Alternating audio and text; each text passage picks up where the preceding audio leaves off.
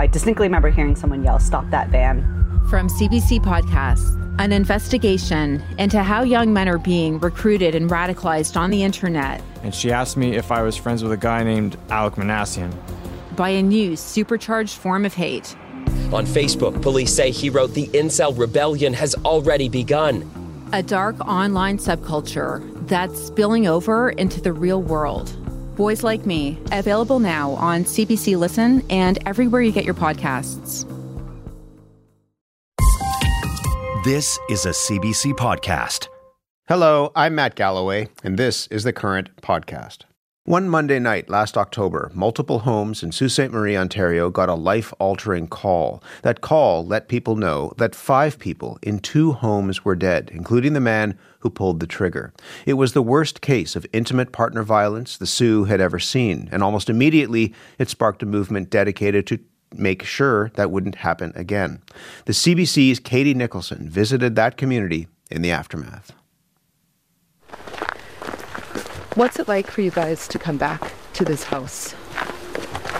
It's been a little more difficult, but it's it's something that we've got to deal with, you know. So at this point now, it's just about getting things together for the grandchildren, for their future and whatever they want. Hey, you in, my boy. Brian Sweeney ushers his grandson Wyatt into the little white house in Sault Ste. Marie. Several generations of Sweeneys have called it home. Brian grew up here, and when his daughter Wyatt's mom, Angie, took it over, he always dropped by for visits and her home cooking. Now, a cardboard box of Angie's shoes sits by the door. How much of Angie is still here? Quite a bit, actually. Like, this was what my daughter was all about, you know. She had all kinds of nice sayings on the wall, you know, that cheer you up every day. Almost everywhere you turn, there are inspirational quotes. The kitchen walls urge you to use kind words, give hugs and kisses. And there's one recurring word love. She was all about love. Every chance we had to get together for birthdays and have a barbecue and whatever, she always got everybody together. That, that was the way she was. And that's what she's doing now. You know, and in, in this tragedy, she's, she's brought us all back together again. I need a bit. It's okay. It's been just over four months since Brian Sweeney's daughter was killed. Fresh waves of grief still overtake him. Wyatt is more stoic. Wyatt, do you have memories of her in this kitchen? A lot. Too many to really recount any of them. When you're in this space, do you feel close to her? Kinda. I think she's somewhere better than here, at least. I hope. What happened on October 23rd, 2023 didn't just shatter the Sweeney family, it shattered Sault Ste. Marie. Bob Hallert, a man with a history of intimate partner violence, shot and killed Angie Sweeney days after she broke up with him.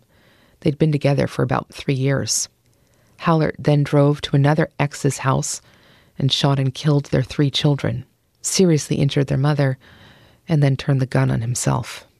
Are, are you guys okay to talk a little bit about the lead up to, Sure. to what happened? Okay. He was having problems with drug abuse, and my mom was not having that. So she got him off of all that, and then right before, like three days before what happened, she figured out that he failed a drug test at work and kicked him out. With his mop of dark curls and an oversized hoodie, Wyatt still looks like a teenager, but he's the size of a grown man. He plays football.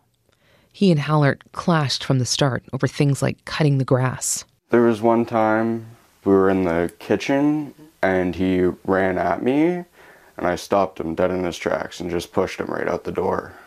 And then uh, when we got outside, he was telling me to like hit him. Like he, wa- he was so immature. That's the best way to describe him. He wasn't a grown man at all.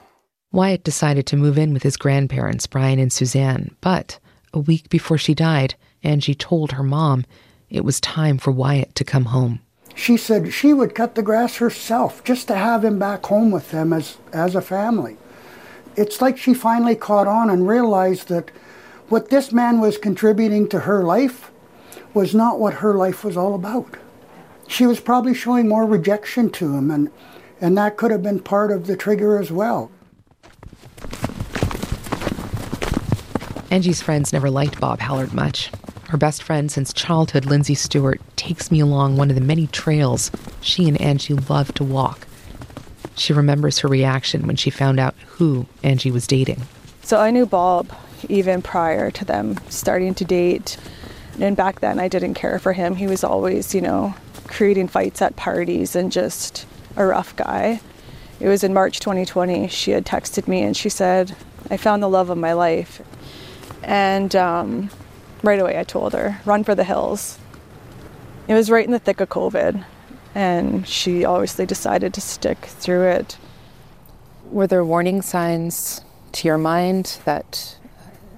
Yeah. Yeah. yeah and her family and friends, you know, were always there for her and telling her that she deserves better. Um, and she knew it. And near the end, she was trying to get out of the relationship, and I think the system maybe failed her a little bit.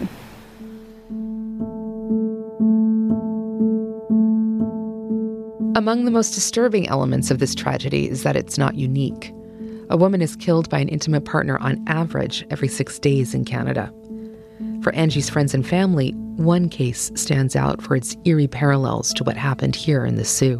For several hours today, Eastern Ontario was the scene of an intense manhunt. Police were searching for an armed suspect.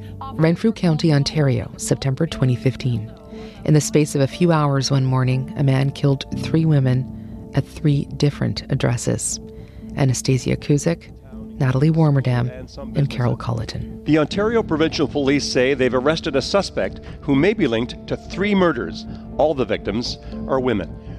A month long inquest into that triple femicide made 86 recommendations to end intimate partner violence.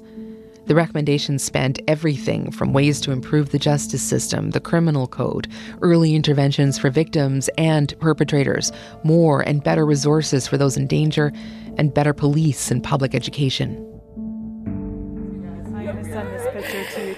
And one thing, Angie was like a, a wild driver. So when that's an understatement. Renee Buxel, Amanda Bjarna, and Lindsay all sit around a table at the Breakfast Pig where Angie loved to go for brunch.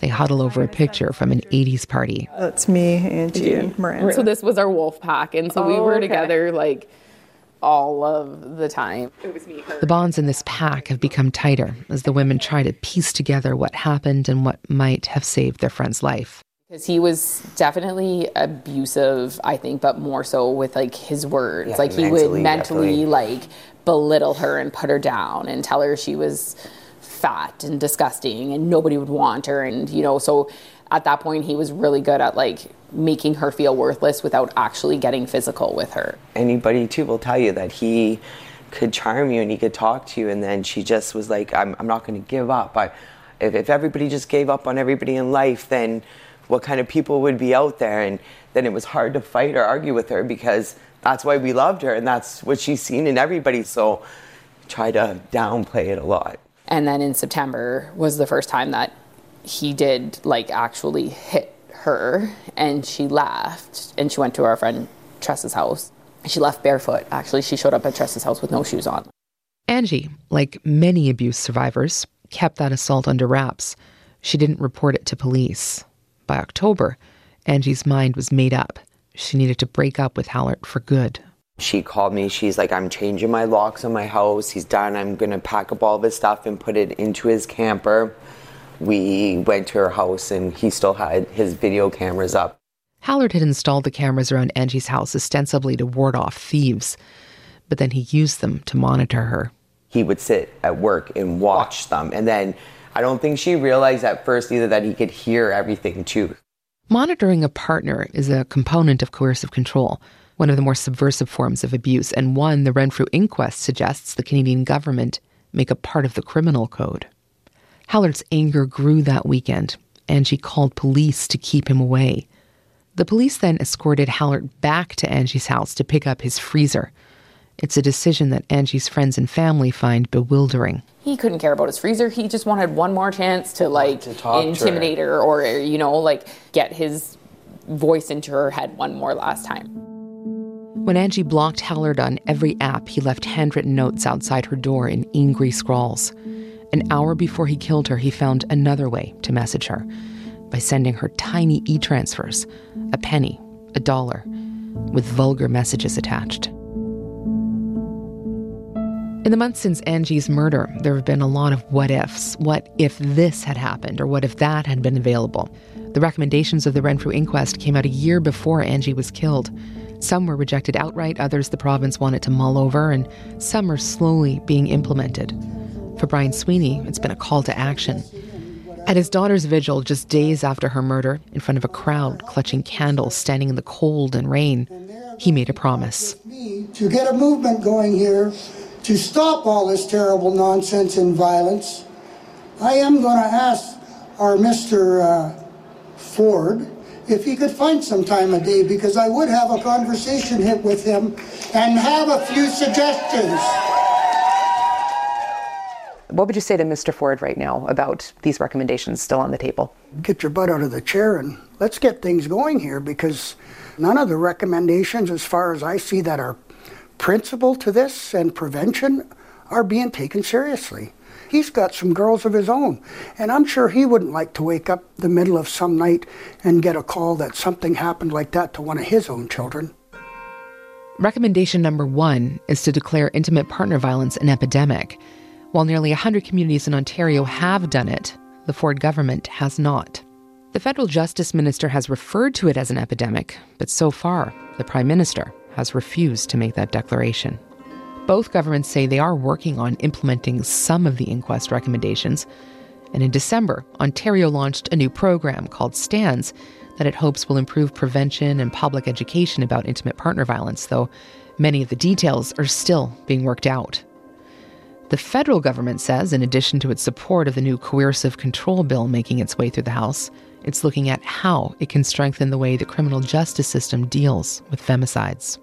Angie's friends all have ideas for what could have helped.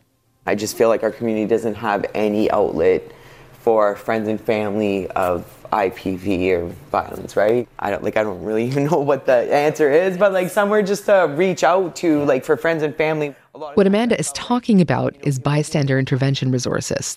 That's part of recommendation 23, which suggests among other things the province embark on a public education campaign to help people spot warning signs, especially in rural communities. Lindsay Stewart wishes things had been handled differently when Angie called the police. Maybe hook him up with a psychologist or some kind of therapy and talk him through his emotions. I think that could have made a difference. Lindsay's suggestion that Hallard get counseling also gets to the heart of a number of the Renfrew recommendations targeting the perpetrator. Recommendation 32 even suggests a province wide 24 7 hotline for men in crisis. That has not been implemented. I've reported other people's stories for a long time, confronting people in power. But behind this broadcast voice, I've hidden my greatest secret. I was in an abusive marriage. It lasted a year, but it changed my life. Part of me always blamed myself for what happened, and I've lived with the shame. So many of us live like this. It's time we change that. I'm Anna Maria Tremonti. Welcome to Paradise is my story. Available now on CBC Listen and everywhere you get your podcasts. Over the years, Hallard had assaulted two police officers in Ontario and smashed the rear window of a cop car. Even though he hadn't had a valid firearms license since 2014, he still had access to guns. In 2020, before he started dating Angie, Soo police seized two firearms from him. The cops know the type of person they're dealing with when they get a call for him. So to not like have more serious actions or you know make sure that there's no weapons like there was so much that was done wrong in this situation. Ontario is considering legislation that exists elsewhere, which would allow police to warn a woman if she was seeing someone with a history of intimate partner violence.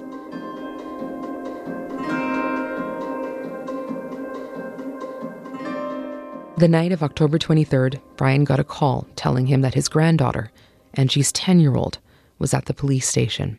He didn't know why or what she was doing there. Well, then when we got up there, we seen Bob's parents in the front corridor of the police station. Seeing Bob Hallard's parents there, Brian knew something bad had happened. The first thing his mother had said is, is how is Angie? Is she okay? Well, I jumped in the car, and I'll tell you, if it took me two minutes to get down here, that's all it took. I was driving pretty fast, probably crazy, because at that point I was just short of losing my mind, wondering what was going on. Then when I got here, the police officer told me, well, you can't go in there. He says, it's an investigation now. And I, I just turned and looked at him and I said, all I want is one answer from you. I said, is it bad? He said, it's real bad. And then I knew that was it. She'd, she had been taken away from us. And uh, so then I just got back in my car cried my way back to the police station. Angie was folding laundry in her daughter's room when she heard Hallert kick in the back door. Brian believes Angie saved her daughter's life. She made a point to to hide her underneath the bed and, and use her body to block the doorway upstairs in the bedroom. Hallert shot Angie through the door. Since speaking at the vigil, Brian hasn't slowed down. He spoke at City Council, and in December, he drove 10 and a half hours to Montreal to try and get the Prime Minister's attention to push for national action and more funding for intimate partner violence prevention. I see that this is one thing I believe Canada should be in a leader in. And if Canada makes the change, then the rest of the world will follow.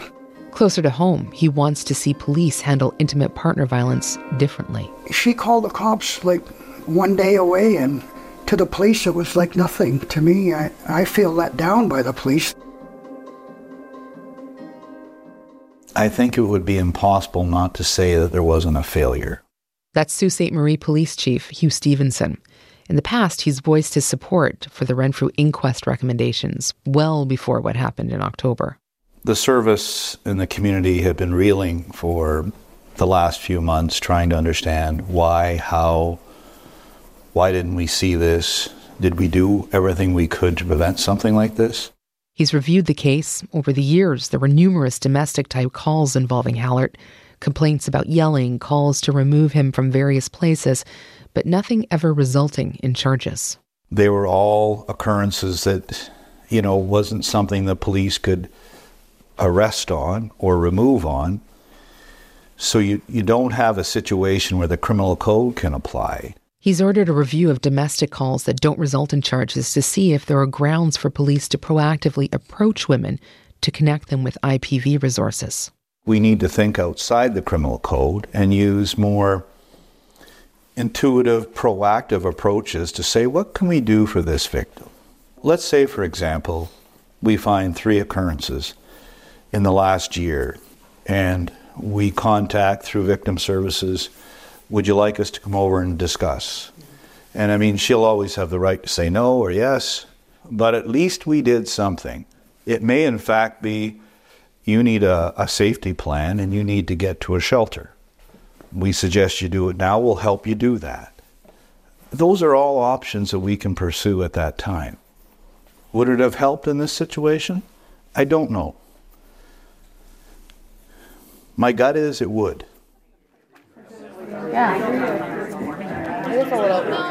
It's 7 p.m. in a large meeting room at City Hall.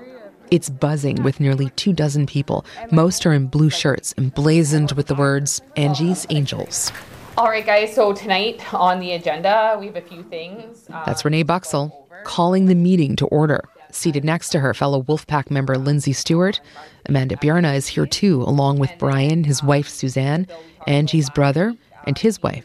They've come together to figure out how they can end intimate partner violence in their community. We're just over three months since all of this happened, and I think some of us are still living in between grieving and trying to put our lives back together, but not wanting to let what happened here just get buried and fade away without actually impacting real change, right? So it's like Tonight's agenda is packed, starting with a conference call with Victoria NDP MP Laurel Collins, whose private members bill in Ottawa could criminalize coercive control. We know that um, when a woman or someone who is impacted by intimate partner violence uh, is leaving, that's the most dangerous time for them. Then it's to Montreal for advice from Ecole Polytechnique survivor Heidi Rathjen. So you need to define what you're fighting for. Uh, it's really what you're trying to achieve.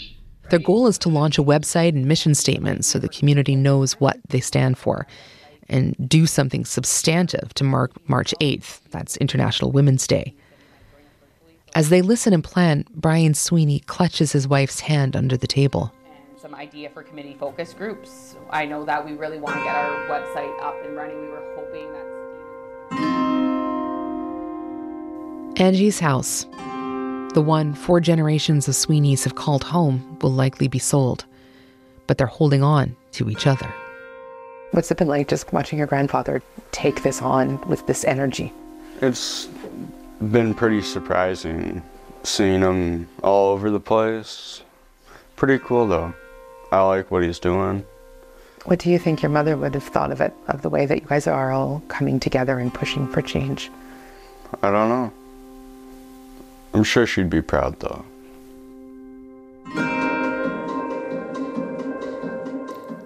Angie's Angels was produced by Katie Nicholson and AC Rowe with the CBC Audio Documentary Unit.